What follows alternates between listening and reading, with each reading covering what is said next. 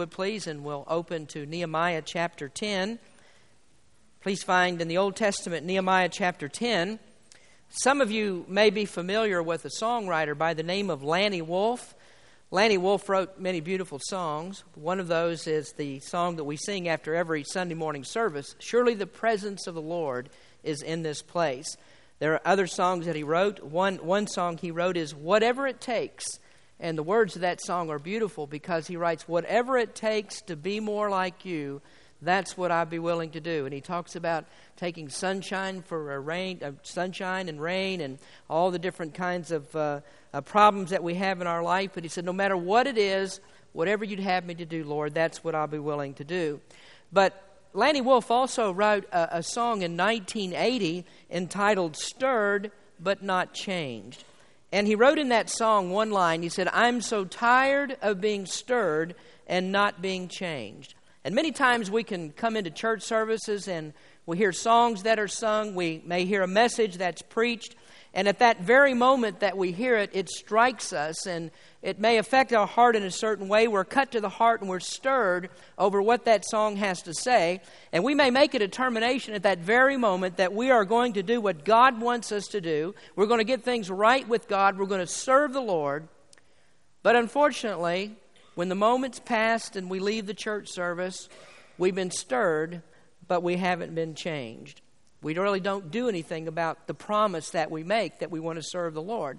Well, that's a problem that many of us can have, and it's one that could have affected the Jews in Nehemiah's time uh, if they let it do it. But there was a glorious celebration that we read about in chapter 9 that we talked about last week. And uh, in chapter 10, we find a great revival among God's people. But when the revival is over and the last sermon is preached, the people could have returned to the way that they were before, and they slowly would have retreated into a place where God couldn't bless them. But thank the Lord that they were determined that not only would they be stirred, but they would be changed. And so they confess their sins in chapter 9. And then as we come to chapter 10, we find the people of Nehemiah's day ready to make a serious commitment to the Lord. And they say that we're going to do better, we're going to serve God. And it's not just that they're mouthing the words, they're ready to make a very serious commitment. And they say, We will obey God and will serve Him. Now, tonight I want to take a few minutes for us to look at this covenant of commitment that these people made in Nehemiah's day. And I want to show you that that's the same type of commitment that we need to make in, in our church tonight. Now, I'd like for you to stand with me, please, as we read God's Word. And I'm actually going to start with chapter 9, verse number 38. And then uh, chapter 10 begins a long list of names. And I'm not going to read those names, but these are the people that signed on to this covenant and it started with Nehemiah. So we're going to skip those names and we'll go down to verse number 28. If you look at your, your Bible, please. Uh, Nehemiah chapter 9, verse 38. And because of all this, that's because of the revival that came, because of the reading of God's word, because they were stirred in their hearts, they said, And because of all this, we make a sure covenant and write it, and our princes, Levites, and priests seal unto it. Then chapter 10 begins, and that first name that we find there is Nehemiah, is on the list of people who signed this covenant. Now, skip down to verse number 28. And the rest of the people, the priests, the Levites, the porters, the singers, the Nethinims, and all they that had separated themselves from the people of the lands unto the law of God, their wives, their sons, and their daughters, every one having knowledge and having understanding, they clave to their brethren, their nobles, and entered into a curse and into an oath to walk in God's law, which was given by Moses, the servant of God, and to observe and do all the commandments of the Lord our Lord, and his judgments and his statutes. Let's pray. Lord, we thank you for the reading of this word tonight. I just ask you, Lord, that you'd show us something from the word, something that we can learn. And I do pray, Lord, that we would be people that are not only stirred by the singing and the preaching of your word, but people that are also changed by it. Speak to our hearts tonight. In Jesus' name we pray. Amen. You may be seated. Sometimes when I'm working on three different sermon series, it's, it's almost amazing how that just about at the same time, it seems that these three series begin to converge onto the very same themes.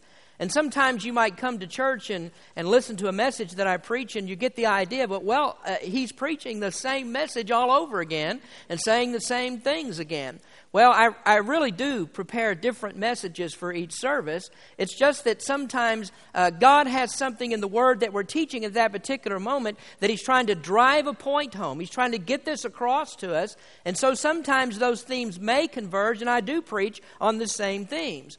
Now, recently, in, in studying the book of John on Sunday mornings, we've been studying about obedience. The theme was obedience. How do you get prayers answered?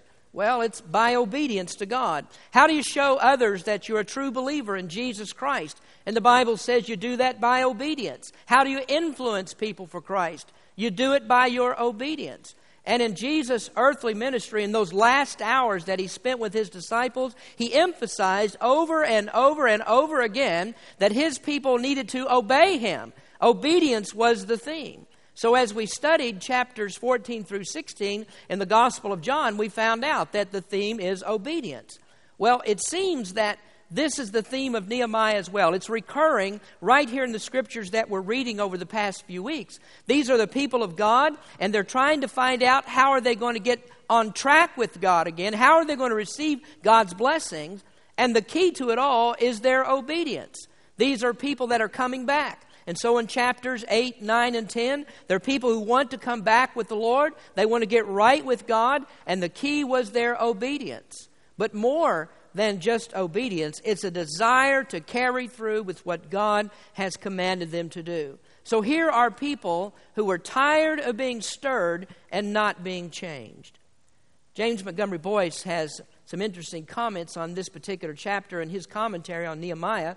He comes to chapter 10, and he begins that chapter by talking about how it seems that everybody today has a psychiatrist, everybody has a, a psychologist, and lots of people are in therapy today. And he wondered why it is that with so many people in therapy that we really don't see people changing. Why aren't people actually getting better? So he went to one of his psychologist friends and he asked him, he said, Why is there so little change that happens through therapy? And his friend answered him and said, It's because people really don't want to change. And the only way that change will ever happen is when people want that change to happen. And so Boice concluded that that's the same way it is in our spiritual lives. There are Christians who talk a good game. They talk the talk, but they can't walk the walk. And the reason is they don't really want to be changed. They don't want their lifestyle to change. And so their, their habits uh, uh, and so on, they go on just like they were before. They won't change habits, they won't reorder priorities. And so they come into the services and they know, they know that they should change. There's something that happens to them. They know they ought to change, but they don't. And so they're constantly being stirred, but never changed. Well, that could have happened to these Jews, but it didn't. At least not in this incident, it didn't happen. They, they were very serious about what they were doing, and they weren't just mouthing the words, but they started looking at things that they weren't doing and should be doing, and things that they should be doing but they weren't doing, and they said, We are going to change. We're going to reorder our priorities. Now, this evening, we're going to look at some things that they decided to do that encompassed real, heartfelt obedience and a desire to change. Now, first, I want to show you tonight that the people decided that there would be submission to the Word of God. So there was a decision to see what God's Word says and to go back to that and to submit themselves to the command of, Thus saith the Lord. So we look at verse number 29 again. It says, They clave to their brethren, their nobles, and entered into a curse and into an oath to walk in God's law, which was given by Moses, the servant of God and to observe and do all the commandments of the Lord our Lord and his judgments and his statutes. Now, there are two important things for us to consider about submission to God's Word. First of all, there's the recognition of the authority of Scripture. Now, now that's a huge problem in the world today, and unfortunately, it's a, it's a problem among Christians as well. You know, you know it, it really hasn't been all that long that if you ended up arguing with somebody about what was right and wrong, and you were trying to decide which side of a question that you were going to be on, that you could just pull out a Bible verse and you'd read that Bible verse and you'd won the argument right there. Because if the Bible says it, it must be true. And if you did that, you'd won because just about everybody accepted the authority of Scripture. If the Bible says it, it's true. Doesn't necessarily mean that people are going to follow it, but if the Bible says it, it must be true. But you know, folks are no longer that way. In America today, if you pull out your Bible and you say, here's what the Bible says about it, you're more likely to be ridiculed as being ignorant and being superstitious and somebody who's not acquainted with the truth at all. And so people don't recognize the authority of the Bible any longer like they once did. Even in so called Christian circles today, people aren't looking for their answers in the Word of God. I mean, they'll go to every place else, they'll look to everything else, but folks, the Bible is, the really, is really the only source that we can go to for truth. It's all right here in the Bible. The Bible is the way for us to see the truth. Now, I want to point out to you tonight some eyes of the Bible. And you have to understand that the Bible is the truth through the eyes of the Bible. Now, let me show you what those eyes are. There are three eyes of the Bible. And the first one is inspiration. The Bible was inspired by God. Now, the word inspired actually means breathed. The Bible was breathed by God. Paul wrote in 2 Timothy chapter 3 verse 16, all scripture is given by inspiration of God and is profitable for doctrine, for reproof, for correction, for instruction in righteousness. Peter wrote in 2 Peter chapter 1, For the prophecy came not in old time by the will of man, but holy men of God spake as they were moved by the Holy Ghost. And so, this is what God did. He breathed upon the writers, He inspired them to write down the very words that He wanted man to know. Now, folks, if the Bible is inspired, then that means it's authoritative. It means that it must be believed. God has inspired His Word. The second eye of the Bible is infallibility. The Scriptures are the infallible Word of God. And of course, the infallibility of the Scripture stems from the attributes of the one who gave it. God is an infallible God. And so it stands to reason if we affirm that God is the author of the Scriptures, then His Scriptures also must be infallible. And so that means that the Bible can never fail. There's not one promise that you can ever read in the Bible that won't come true because the Word of God is infallible. And the Bible is authoritative because of that infallibility. And if God is a liar, He can't be God and His Word can't be true. Now, the third I of the Bible is inerrancy. And inerrancy, that's very closely related to infallibility. But when I'm speaking of inerrancy, I'm, I'm saying that the Bible is free from error. And I mean that God has preserved His Word.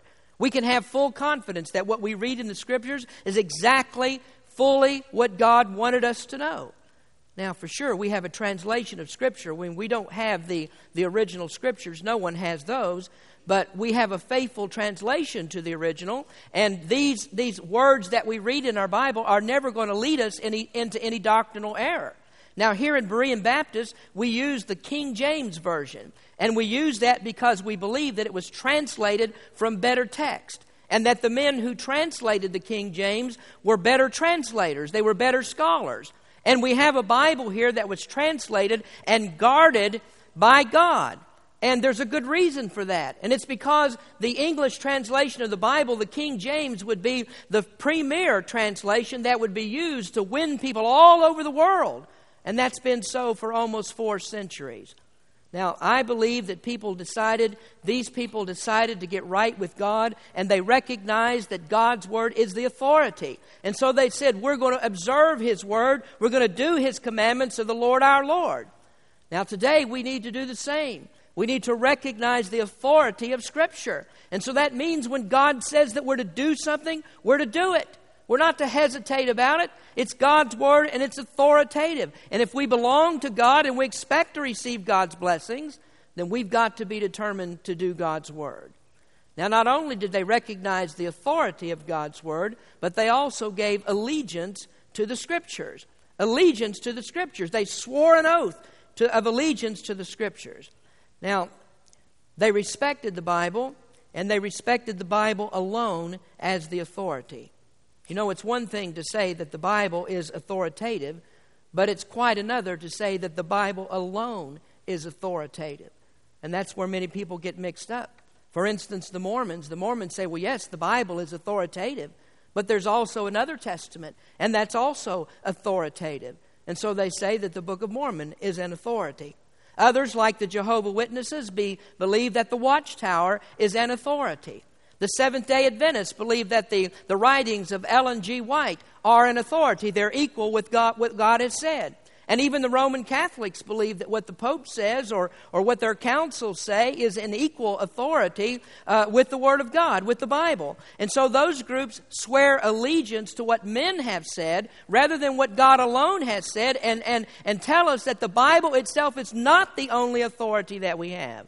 And, folks, if you really want to get down to it, if the Bible ever comes in conflict, which I assure you that it does with the Book of Mormon, and if it ever comes in conflict with Adventism or Catholicism, then it's the Bible that's wrong, and their writings are the ones that are right. And that's what they believe. But, folks, the, the Bible is our only authority. And that's why we call it plenarily inspired. That means it's the full and complete revelation of God to man. And you'll never be right unless you swear your allegiance to the Bible and the Bible alone as your authority. And so that's why when I stand up here and preach in this pulpit that we use only the Bible. We're not going to use anything else because God's word is the authority and allegiance to God's word is necessary. Submission to his word comes through our obedience, obedience to the truth that we find in the scriptures. So this is how they start out. They start out with the word and getting back to the word. And that's where we need to go as well. Submission to the word was first. And then, secondly, there was separation from the world. Now, God has chosen his people out of the world. We're to be in the world, but not of the world. God chose out a peculiar people for himself. And God separated those people. And when God gave them the land of Canaan, he told them to drive out all of their enemies. He didn't want them cohabitating with the heathens. And whenever God's people mix it up with a godless culture that's around us, the consecration and dedication to God, to the true God, always suffers when we do that. Now, that's why the Jews had to rebuild the temple. It's why they had to rebuild their city walls.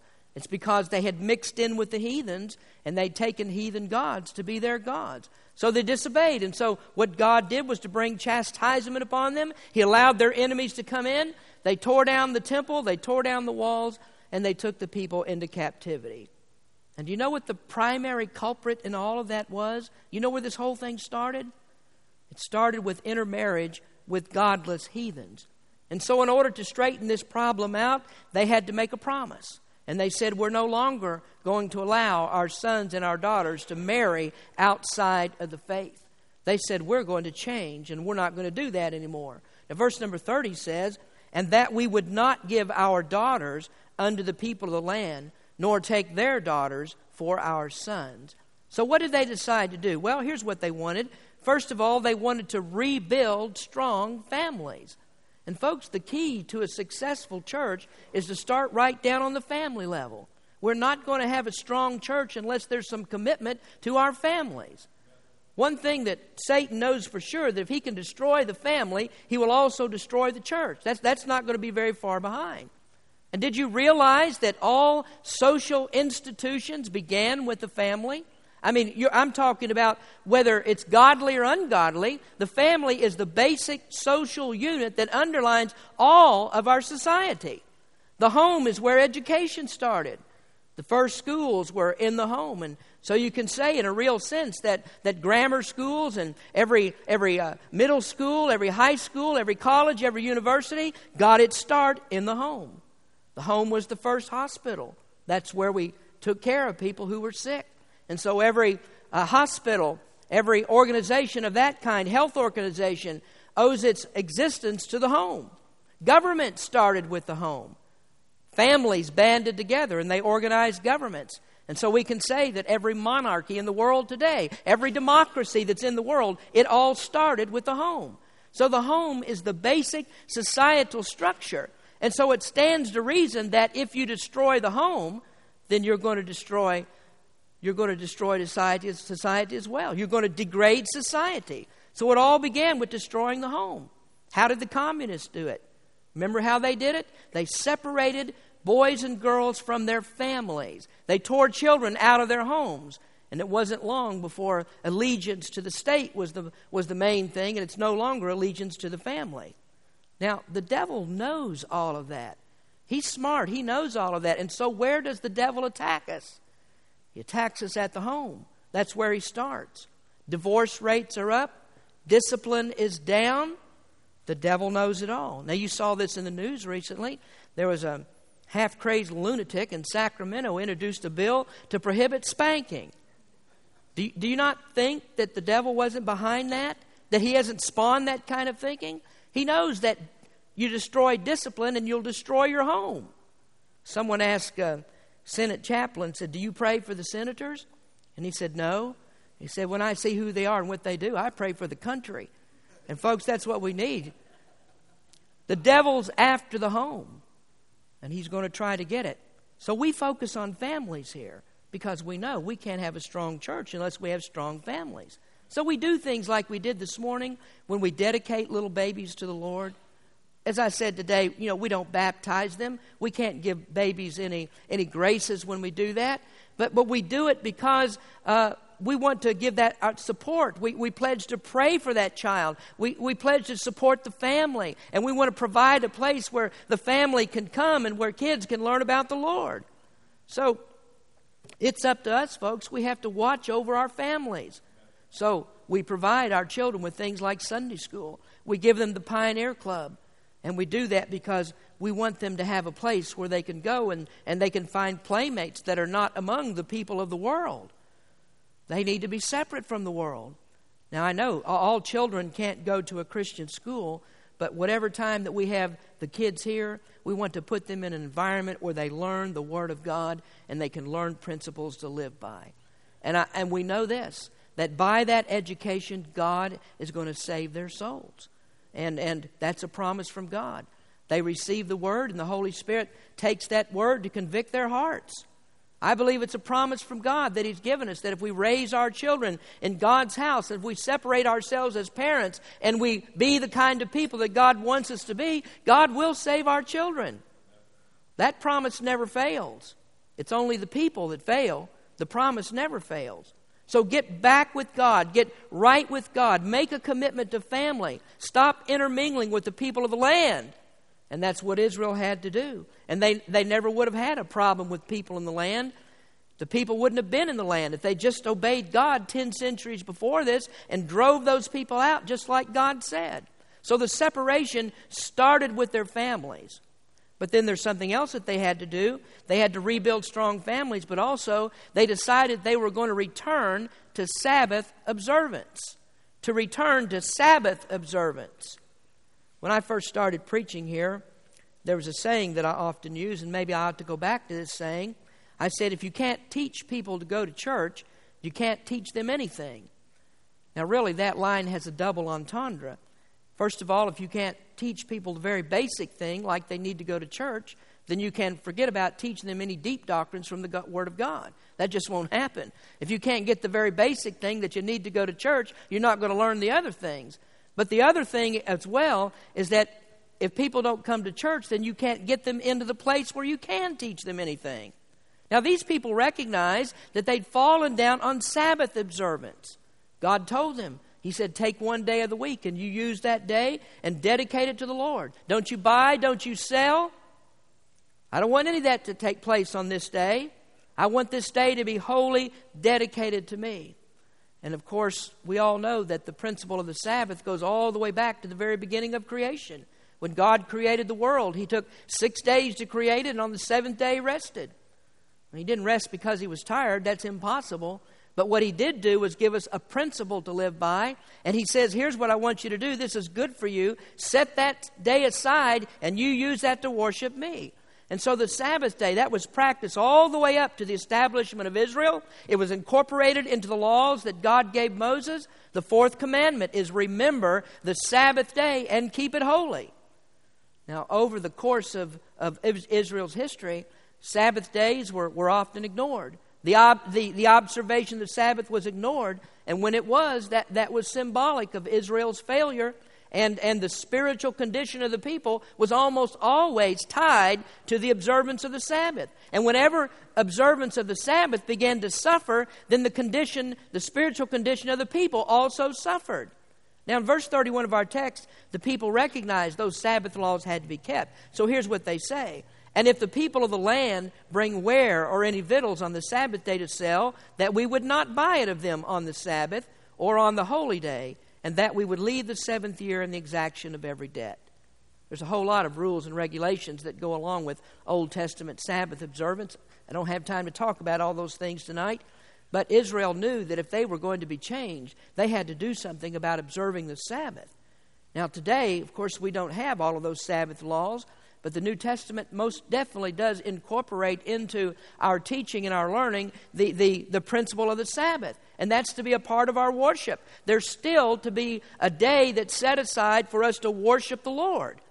Now, when the Old Testament laws were done away with by the crucifixion of Christ and the Sabbath observances went out of existence, the apostles held on to the principles of it. I mean, they, that, that principle remained because the scripture tells us that they began to meet on the first day of the week. And before it, they met on Saturday, but now they got together on the first day of the week. And they did that because that was the day that Jesus arose from the dead.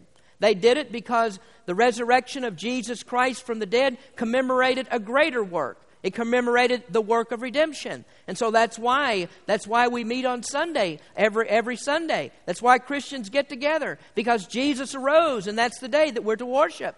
In Revelation chapter 1 verse 10, the first day of the week was called the Lord's day. John wrote, "I was in the spirit on the Lord's day and heard behind me a great voice as of a trumpet." Now, folks, since the Sunday is called the Lord's Day, it ought to be apparent to us that it's not our day. Sunday is a day for, to separate ourselves from, from secular activities, get away from all those things that we're involved in, go to church, think about what Jesus has done for us, and to worship the Lord. That's what you need to use Sunday for. I have never, ever, never have I seen a strong Christian who wasn't diligent about keeping the Lord's Day. Now, I think more of our people, if we want to bring it down to application to us tonight, I think that more of our people need to be diligent about being in church on Sunday. Now, I know people need vacations, we all do, but I think that there's too many Christians who plan to be away from church too much. And when they get away from their church, they don't think about, well, I've got to miss my church services. I'm going to miss the fellowship of God's people. Now, people tell me all the time, Pastor, I'm not going to be there on Sunday, but I'll be with you in the Spirit. And it gets spooky up here sometimes preaching to a lot of spirits. It really does. But the people of Nehemiah's time, they really wanted to change. And so they started rebuilding their families and they returned to Sabbath worship. Now, some people in our church must not really want to change because they're not going to change their habits. They don't have a problem at all missing Sunday this month, the next month, the next month, the next month. Doesn't bother them at all these people return to the Sabbath observance. Now, let's go on to the final point tonight. There's submission to the Word, separation from the world. Now, finally, I want to talk to you about support for the work. The next part about being changed and making a real commitment to the Lord was to put their money where their mouths were. They said, We want to get back on the right track, and to prove this, we're willing to give to God what He requires. I've spoken about giving several times in the past few weeks. I'm not afraid to talk about this again. I don't always talk on money, but I have a, a, few times here in the last few weeks, but it's important. This is one of those recurring themes, one of those things I think that we need to hear. Now, if you read the rest of this chapter, you'll find out that it's all taken up with the different ways that they were going to return to their giving. There were a lot of things that were to be given, but I'm going to concentrate on just a couple of things here and we'll be done. When they decided to support the work, first, there was the remembrance of redemption. And let me say to you that, that if you realize that, that Christ was given for you, that Christ gave himself for you, why would you not want to give back to him? Now, you, you might ask me, well, how does redemption figure into this? I mean, why do you bring up redemption when you're talking about giving? Well, look at verse number 32, if you would. Also, we made ordinances for us to charge ourselves yearly with a third part of a shekel for the service of the house of our God, for the showbread and for the continual meat offering, and for the continual burnt offering of the Sabbaths, of the new moons, for the set feasts, and for the holy things, and for the sin offerings, to make an atonement for Israel, and for all the work of the house of God. Now I want to take you back here for just a moment to months and months ago when we were, we were studying the tabernacle. Back in the tabernacle, the people were required to bring a half shekel of silver to the temple, and that was called the redemption money. We have that picture up there This is the picture we used back when we were studying the tabernacle, and you see the silver that the people are bringing. Now, what they did with this silver was they used this to make the foundation for the tabernacle. If you'll show me the next slide, here's the here's the golden boards, the, the, the, out, the structure of the tabernacle itself, and all along the bottom here, these are silver sockets. And those boards fit right down inside of those silver sockets, and those sockets became the foundation for the tabernacle. Now, in the scriptures, silver is typical of redemption. Silver is always used to be emblematic of redemption. And so, just like Jesus Christ, or I'll start with this, just like these boards had to rest in those sockets of silver, and that was their foundation. So our redemption rests in Jesus Christ. He's the foundation of our salvation. And when they brought this redemption money, all of that money was used to make those to make that foundation uh, for the tabernacle. Now, here's the thing about this. When, when Christ paid our redemption, when He gave Himself as our redemption, he, he didn't make a redemption that works only when it's coupled with the faith of a believer. No, this is redemption that really, really redeems. It's, it's a redemption that's been secured for every single person that believes. So, all those for whom this redemption is paid, they are truly redeemed. Now, have you ever thought about this? When you refuse to bring your tithes and offerings to God, that you dishonor the redemption of Jesus Christ? If the Jews had refused to bring that silver that God said to bring, you know what would have happened? they would have ruined the picture of redemption that God was trying to give them. So here's the thing when I bring my offerings, when I pay my tithes to God, I'm honoring what God gave to me. And as Christ was obedient to go to the cross, so I am obedient to give God what He requires. And I'd have to ask you, what, what Christian is there who, who would refuse to honor God by, by bringing their tithes and their offerings and would still call themselves an obedient, thankful believer? So Israel knew that the way to get back to God means bringing God his required offerings. And they said, We can't get back with God. We can't, we can't be in fellowship with God unless we bring the offering that God requires. Now, do you ever have this problem? You get stirred, but you don't get changed?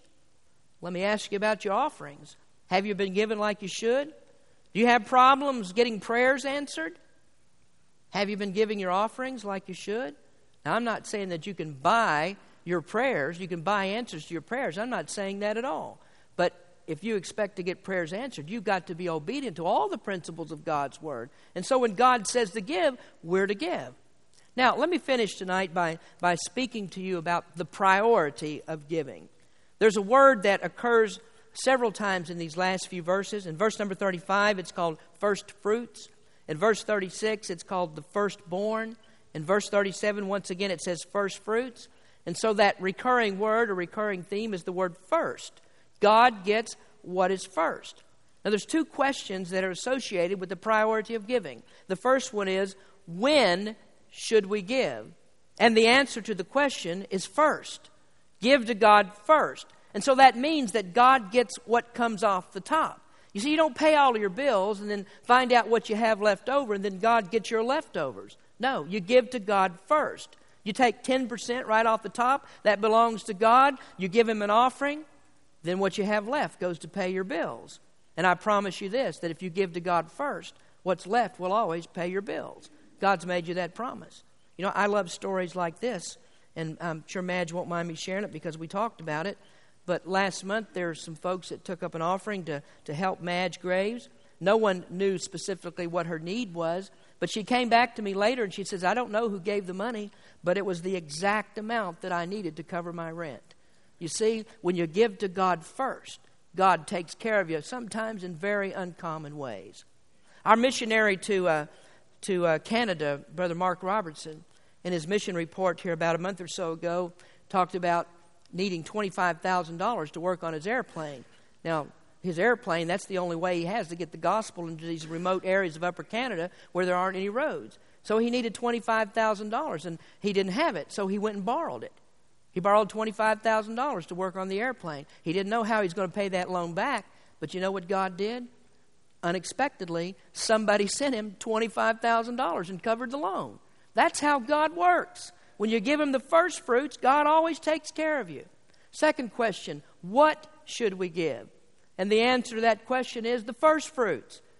firstborn, all of that. It carries with it the idea of give God the absolute best. What do we give? We give God the very best. You don't give God things that are discarded and things that are left over. An example that we have in Scripture is when, when Israel offered a lamb. You know, there are some people would be tempted to bring a sick lamb, bring one that's old for the sacrifice. I mean, it's going to die anyway, so I'll just bring God that old lamb. But you know they couldn't do that? They said, God said, you, you bring the lamb to the priest, and that priest is going to inspect that lamb. And he's going to look it over very carefully, and he's going to find out if there's any blemish at all on that lamb. It has to be perfectly happy, or uh, healthy, I should say. And, and it should be, it may not to be happy after the sacrifice, but uh, it had to be a lamb that was perfectly healthy. And they inspected that lamb to find out if it was. So that priest looked it over. He took a lamb that was in the prime of its life, and that's what they killed. And that was a picture of the Lord Jesus Christ. Jesus was taken in the prime of his life.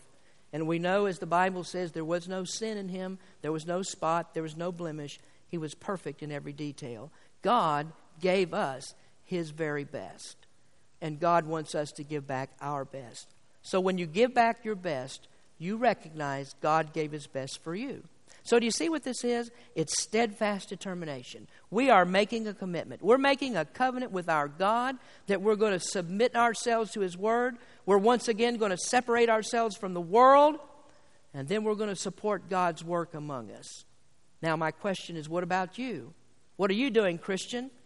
Ha- have you been stirred up by preaching or stirred up by singing? Has it affected you in some way? And yet, time after time, you leave these services and you never do anything about it. You never make any commitment. You know, tonight's a good night for you to get off that merry-go-round. Get off those that merry-go-round of emotions and decide right now, I'm going to do what God wants me to do. I'm going to surrender it all to Him. I'm going to get right with God right now. And you need to make a life-changing commitment. Do you have a commitment with God? Do you have a commitment to His Word? Do you have a commitment to serve Him? Some of you need to make that commitment tonight, and I encourage you to do that. And when you do, you'll be back in the way of God's blessing. Let's pray. Lord, we thank you so much for what we read from your word. We thank you for the beautiful pictures that we have and what your word teaches us. I ask you, Lord, that you'd speak to your people tonight. May we submit ourselves to the authority of your word. Thus saith the Lord, and may we do what you say. Lord, I pray that you might help us, that we would separate ourselves uh, separate our families, uh, separate to the place that will do everything that your, your word commands and be a people that's different from the world and serve and honor you. And I pray, Lord, also that you help us to support the work as we should. And we thank you, Lord, for all your blessings and your watch care over us and blessing this invitation tonight. In Jesus' name we pray. Amen.